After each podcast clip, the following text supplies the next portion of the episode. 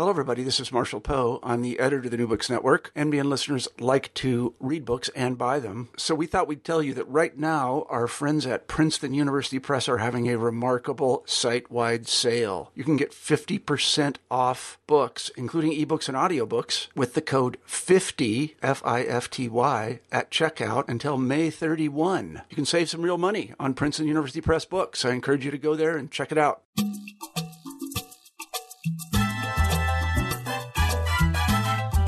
Hello and welcome to New Books in Caribbean Studies. I'm your host, Alejandra Bronfman. My guest today is Jennifer Palmer, the author of Intimate Bonds, Family and Slavery in the French Atlantic.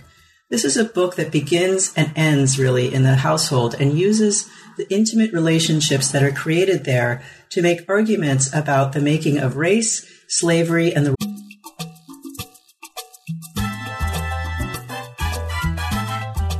Hello and welcome to New Books in Caribbean Studies. I'm your host, Alejandra Bronfman. My guest today is Jennifer Palmer, the author of Intimate Bonds, Family and Slavery in the French Atlantic. This is a book that begins and ends really in the household and uses the intimate relationships that are created there to make arguments about the making of race, slavery, and the role of the law in the 18th century French Atlantic. It's a really fascinating set of stories, and I'm so pleased to be speaking with her this morning. Hi, Jennifer. Thanks so much for talking to me this morning.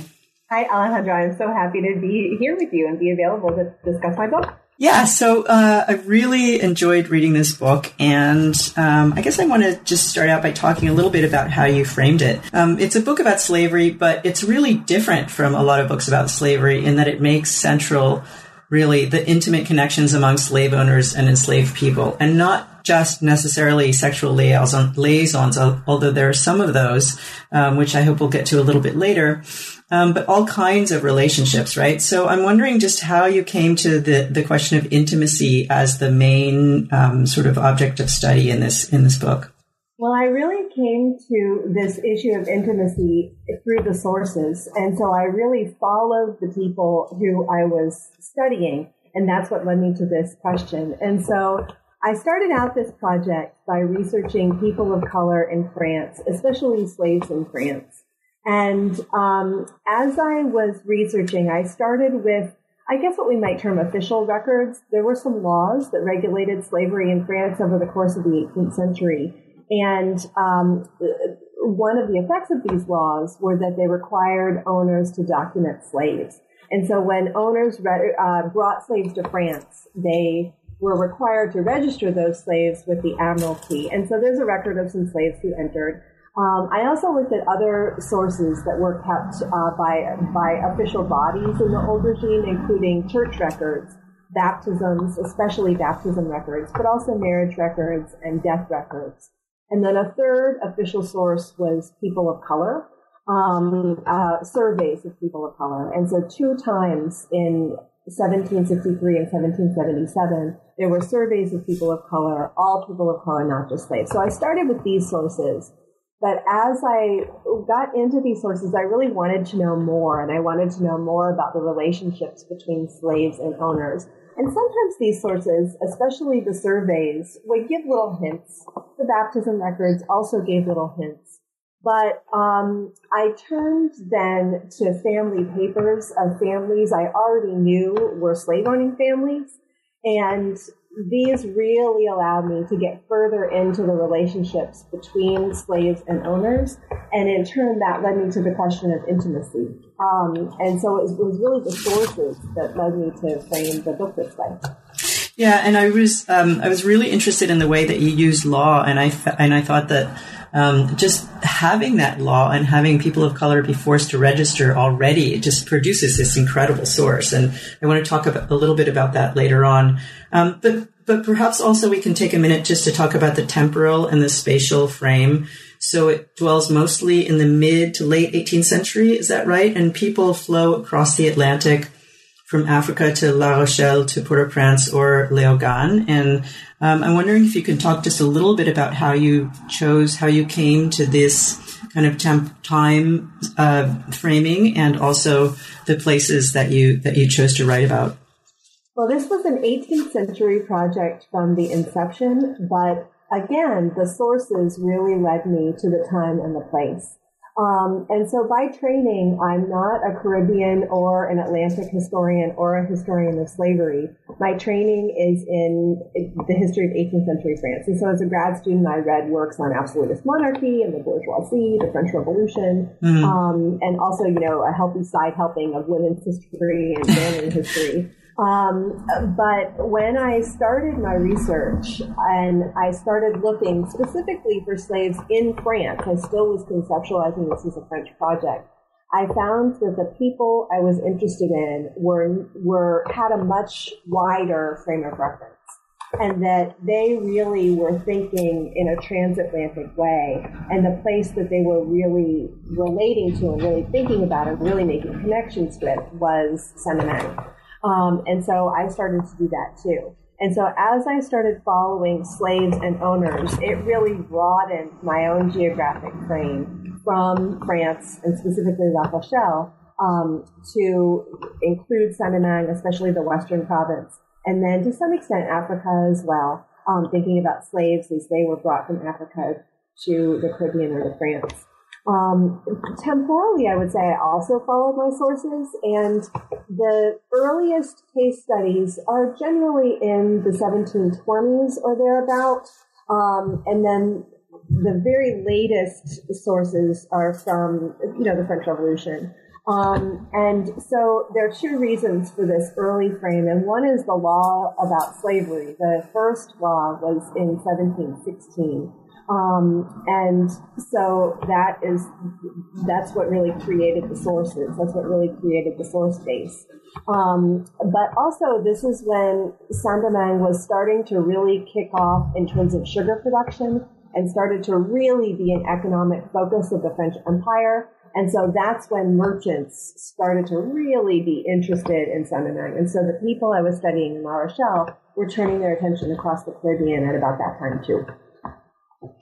Um, yeah, that's perfect. So um, the two, the book then focuses in on these two families, and you draw out a number of arguments about, like you say, slavery and law and race and gender. And I want to get into the details of them later. And, and before we dive into that, I, I wondered if we could just take a minute and introduce these two families because they're really extraordinary and pretty complicated. So could you just walk us through the two main families that you that you write about in this book?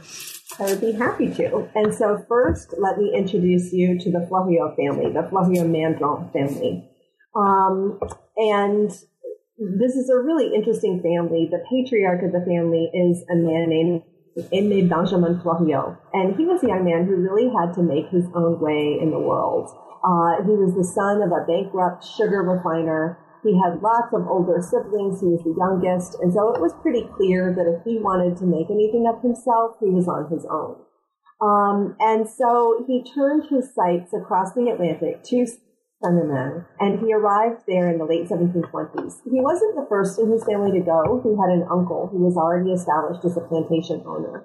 And so this was a typical kind of connection where uncles and nephews, uh, or, you know, sometimes cousins, but where male relations, who were sometimes collateral relations, would help each other and would provide kind of a start for each other across the Atlantic and across generational lines.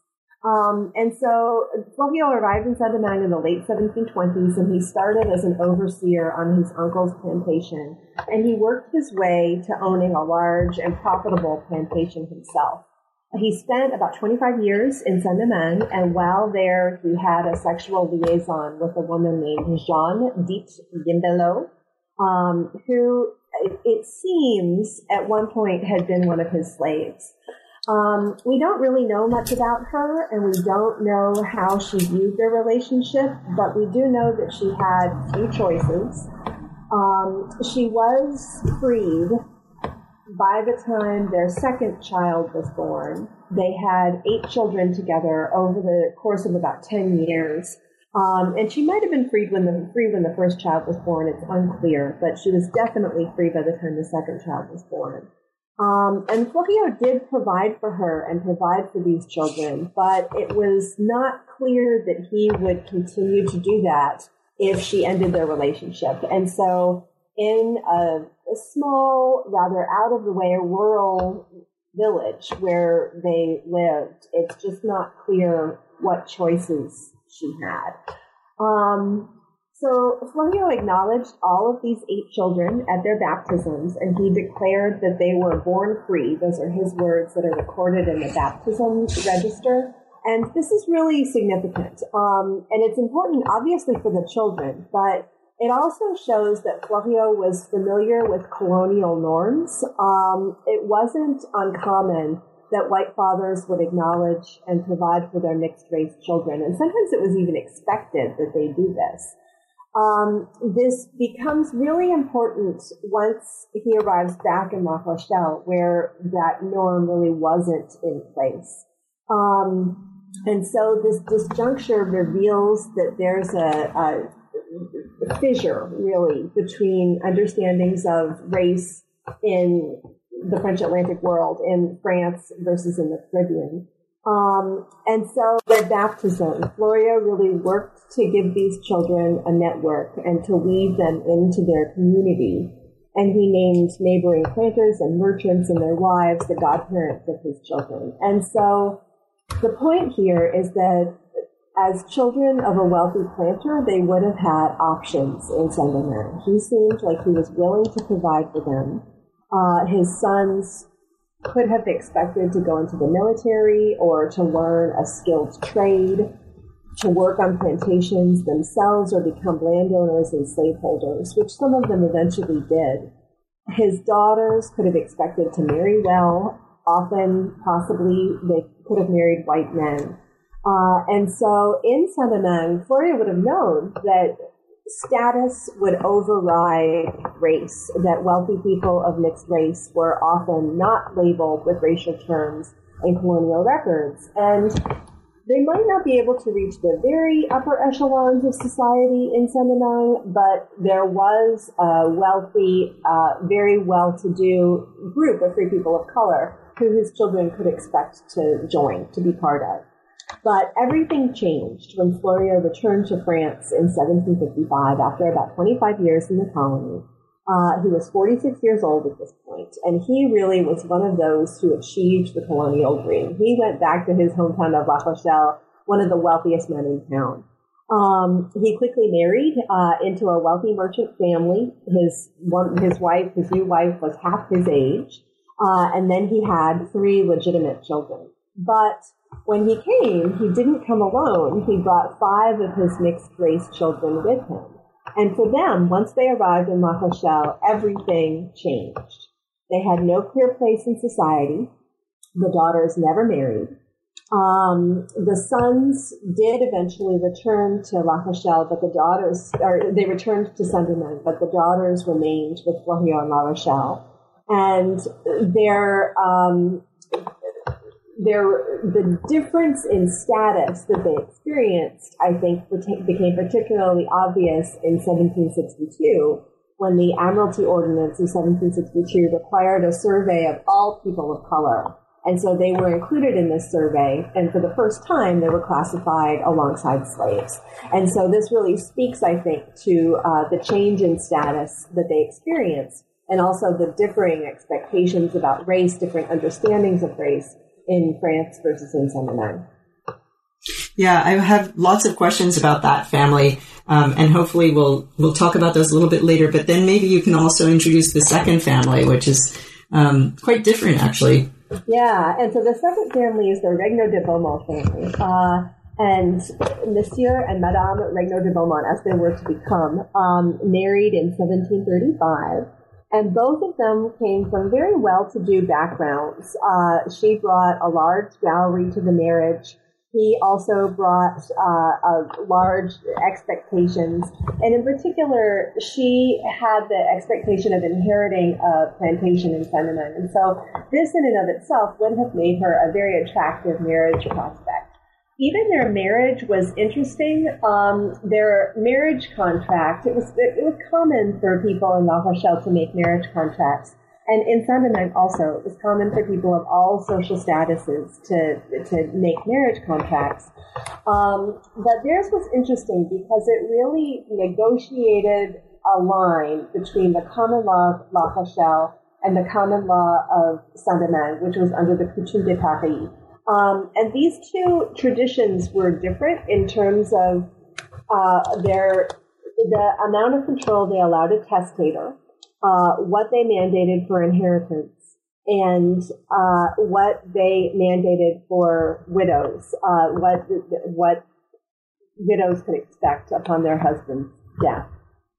Um, and so when they married, their contract said that it was going to abide by the Coutume de Paris, which was in effect in Saint-Domingue, uh, but it really specified that they would proceed according to the traditions of La Rochelle. And so what this meant in practice is that if uh, Monsieur Jean, uh, his name is Jean Severin Regnault if he predeceased his wife, Marie Madeleine, she would have an immense amount of control over his estate, and she would get to decide if she would renounce the estate, which would protect her as a widow from any debts he incurred, if she would um, immediately pass the estate on to her children, or if she would continue managing the estate by herself.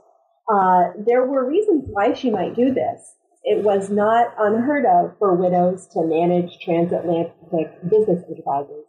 Um, and she also had experience in this. Her mother was also a widow, and she seemed to be managing the plantation in Saint-Domingue and negotiating for products to be sent to La Rochelle. And so this was an example that Marie Madeleine had. Um, so they, the couple had a number of children. Jean Severin was a ship's captain, and so soon after several of their children were born, he left, uh, and he was intermittently gone on um, on these on these journeys. But after just a few years of marriage, he went to Saint-Domingue to run a plantation and never returned to France.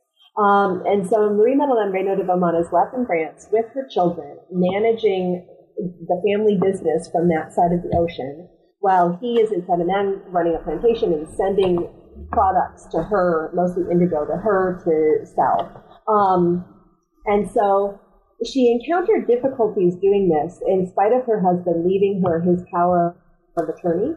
And this power of attorney offered her really sweeping powers of a level that was fairly uh, unusual in the old regime, where she had basically power to make contracts, power to do everything her husband would have done in his name and in his stead.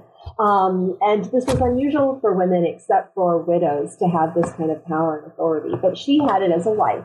But it turned out she had trouble exercising it. Not because of her, but because of the people she was negotiating with, the people she was dealing with. She had trouble collecting debts. She had trouble enforcing contracts, uh, and she had to, in the end, hire an attorney in Bordeaux to do this for her. And so her gender proved to be a barrier uh, because expectations, especially about transatlantic trade, were that it was a very masculine affair. Um, and so generally the people she was dealing she was dealing with were men, and it just proved in the end very difficult for her to do what she needed to do to to effectively run this family business.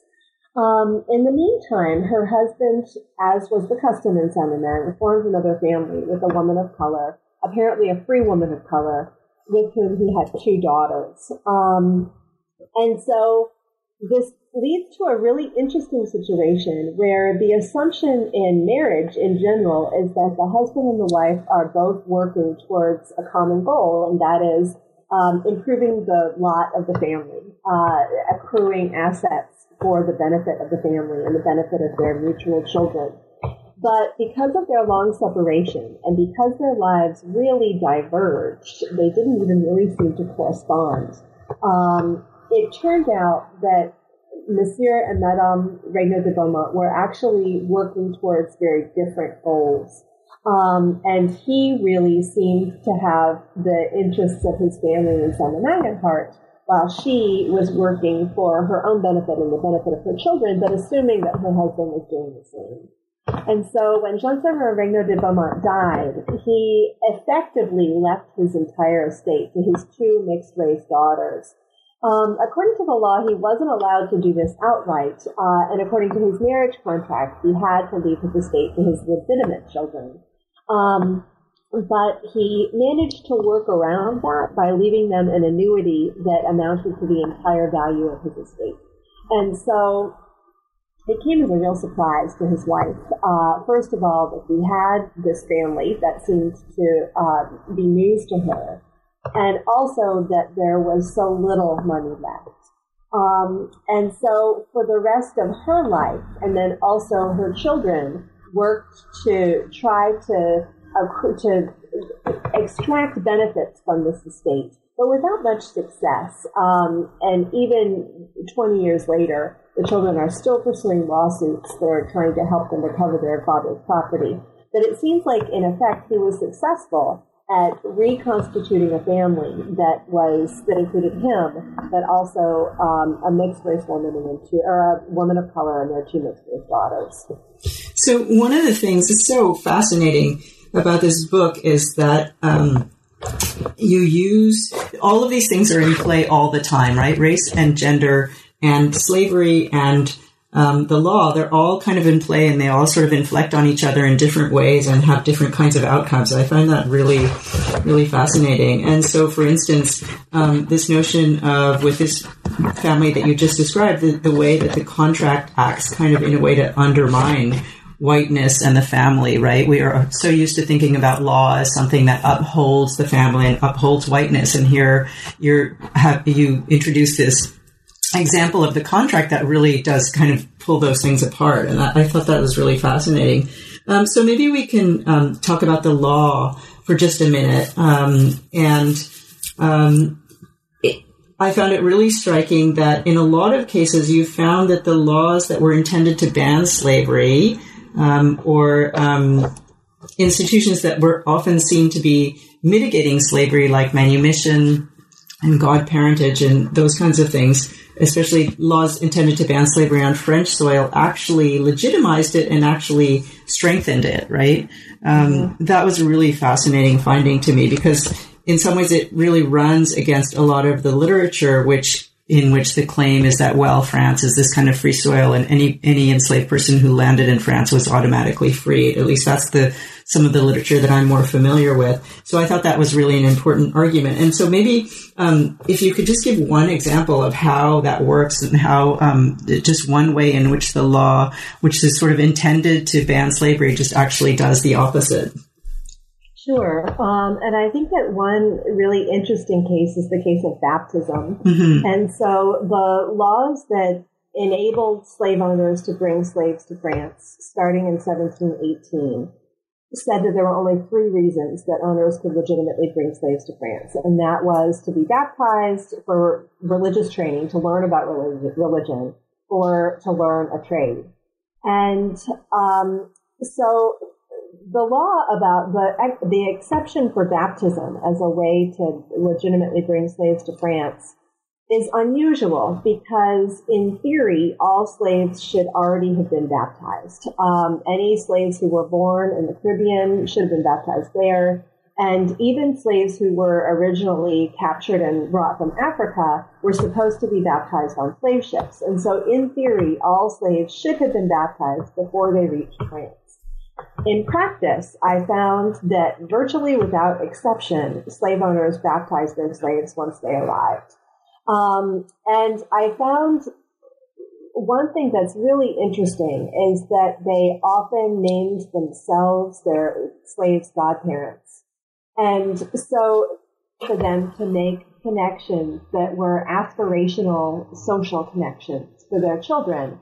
But when it came to the baptism of slaves, by naming themselves their slaves godparents, owners were actually closing off possibilities outside their own household. And so there were several instances in France where slaves turned to godparents for help pursuing legal cases against their owners, pursuing freedom suits, um, and were successful in getting their own freedom. And so this shows that the godparent, that godparents in the Catholic Church in general had the potential to be powerful allies to slaves, but by naming themselves the godparents, owners effectively foreclosed this possibility. And so this is one way in which owners are using laws to their own advantage and in a way that extends their own authority and legitimates their own authority over their slaves. That's really fascinating. And I guess I have, I'm wondering about a, a kind of the equal and opposite example which also has to do with law, but also kind of the social uses. And this other family, the Fleuriot and Mandron, the ones that you talked about first with the five mixed race children and the two white children, they all end up in France. Um, and I, no- I noticed that you looked a lot and paid a lot of attention to the way that they used names. In fact, there's a whole chapter devoted to names and naming and the way that the mixed race children occasionally and very strategically took on the name Fleuriot um, which was the, the last name of their father, right? Mm-hmm. Um, yeah. So it, it seems like just just that method, paying attention to names, is really fruitful. And I wonder if you could just talk a little bit about how you came to that method and when you sort of realized that that was a, a very important strategy that people were using. Well, it's striking in this family because they do sometimes use Fleuriot and sometimes Mandron. So sometimes they use, and sometimes both. And so they really hover, they oscillate between mm. these three versions of their name. Um, and so I started to just wonder why and think about why. And mm-hmm. this is, I think, particularly interesting and important because there are by the 1770s laws that say that children of color cannot take their father's, their white father's name. And so there are prohibitions on naming. Uh, and then also in the context of the Haitian Revolution, there's a tendency for people of color to reject their white forebearers' names. And this family doesn't do that. Uh, and so in two instances, they really are going against prevailing trends. Um, and so I started thinking about when and where and what opportunities they had to take their father's name and why they might do that. And Fleuriot never ascribed his own name to these mixed race children, at least, um, and he never actually acknowledged them in official records that I found after their baptism. Um, and so he always refers to them as Mandron. But the children themselves at different times and when there are different opportunities use and Mandron, use both the names, or sometimes and increasingly actually just Fleuriot.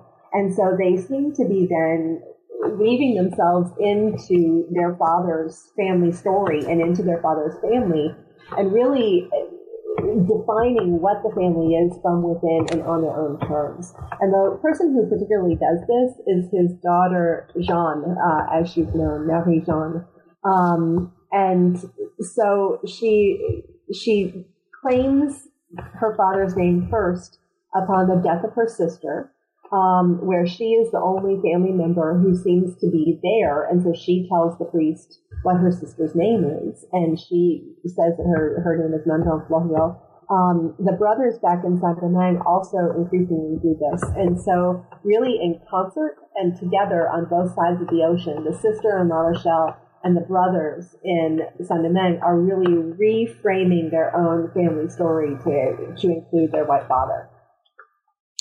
So in some ways, this runs against um, the the legal and kind of racial question that seems to arise at this moment with the Ordinance of 1762, right, which required people of color to register. So here you have these mixed race children who are using their father, their white father's name, but they're also they've just been required to register. Um, and I guess that's a really interesting kind of moment there. And I'm wondering about this ordinance, um, and I wonder what. Do you have a sense of what the criteria were for deciding who was of color and who wasn't? Because I guess um, it, you know, was it more like the sort of the, the what we think of as the Anglo rule, the one drop rule, or was it more about status, like you find in the Hispanic world, or something in between? I I um I uh, I haven't encountered this very often, and I'm very curious as to what how people defined of color at, at that time? Well, so in the context of France, it is absolutely unclear. Mm. Um, and so that's one of the interesting things about this. Most of the people who registered or were registered in these two surveys, the first in 1762 and the second in 1777, Um, most of them were slaves. Uh, and so in these cases, their owners went and registered them, you know, they registered for their slaves. Uh, there were free people of color. Most of the free people of color were fairly low status. Uh, so by that I mean they had been slaves. They often were economically on the margins, working as servants or as day laborers. And many of these people did not claim to be mixed race. So they identified themselves as negra, uh, not as Mulata.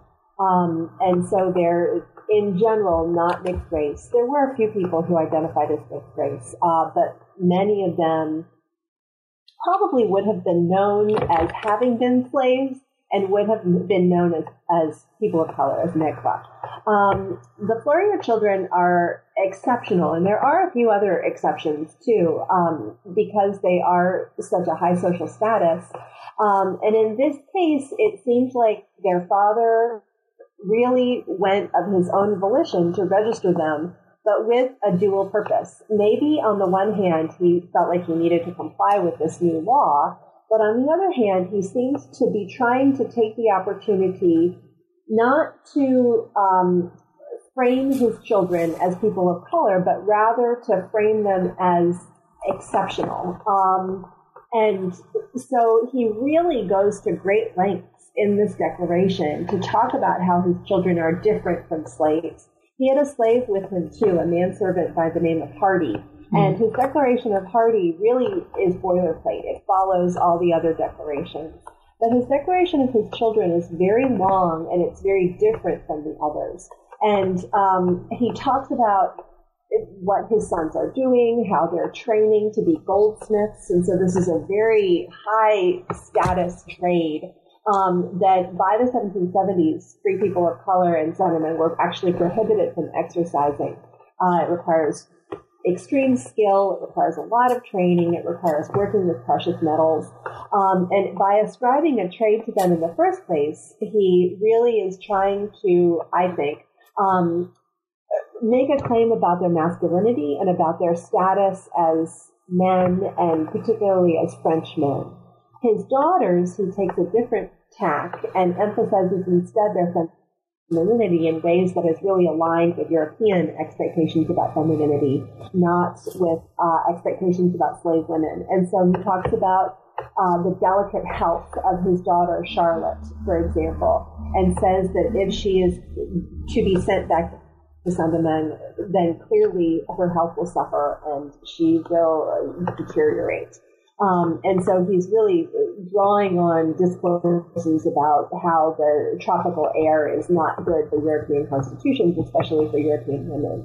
Um, he also says that his daughter Jeanne is necessary to it has she has to remain in La Rochelle too because um, she's the only one who can care for her sister. And so again, he's drawing on uh, tropes about uh, femininity and caregiving um, in ways that are legitimating his daughter's presence in France. And so this law and his his complying with it, he seems to be walking a line between following the law on the one hand, but also really making an effort to make sure the presence of his children is legitimated in France and is safeguarded in France.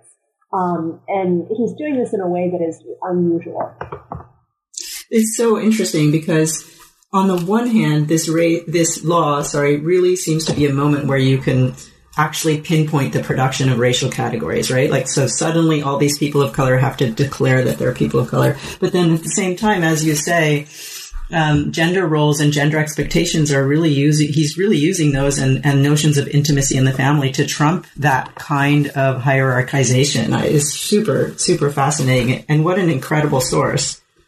Yeah, it's a fabulous source. Well, and the other thing that makes me think that this apparent uh, solidification of racial categories is actually not as solid as it seems on first glance is that people hover, they continue to hover um, in between categories. And so there are some people, for example, who were in La Rochelle in 1762, but who do not appear on that survey, even though they appear on the later survey. and vice versa. There are people who uh, are on the 1762 survey, and then I sometimes have evidence that they were still there in 1777, but they're not on that survey. And so um, race itself seems to continue to be subjective. Um, and it seems that people of color sometimes exerted some uh, agency over whether or not they were listed on those surveys. Um, there's one example of a man who is a man of color, and he talks about his history, and he also says he has a son, a son with a white woman. Um, but the son does not appear on the registry of people of color. And so um, he seems to be encouraging the person who is writing down this declaration not to include the son. Um, and so he seems to be shifting the categories, maybe not for himself, but then for his child. Mm. So all these really on the ground examples of how, you know, people talk about the fluidity of race, but these are really very concrete examples where you can actually witness that um, in the making. Um, and I thought that that actually, it leads up to uh, what your arguments are about the Haitian Revolution, right? Because um, there's this idea in the epilogue um, that the conflicts and the politics of the revolution actually do produce and do solidify some some of those categories that are very fluid prior.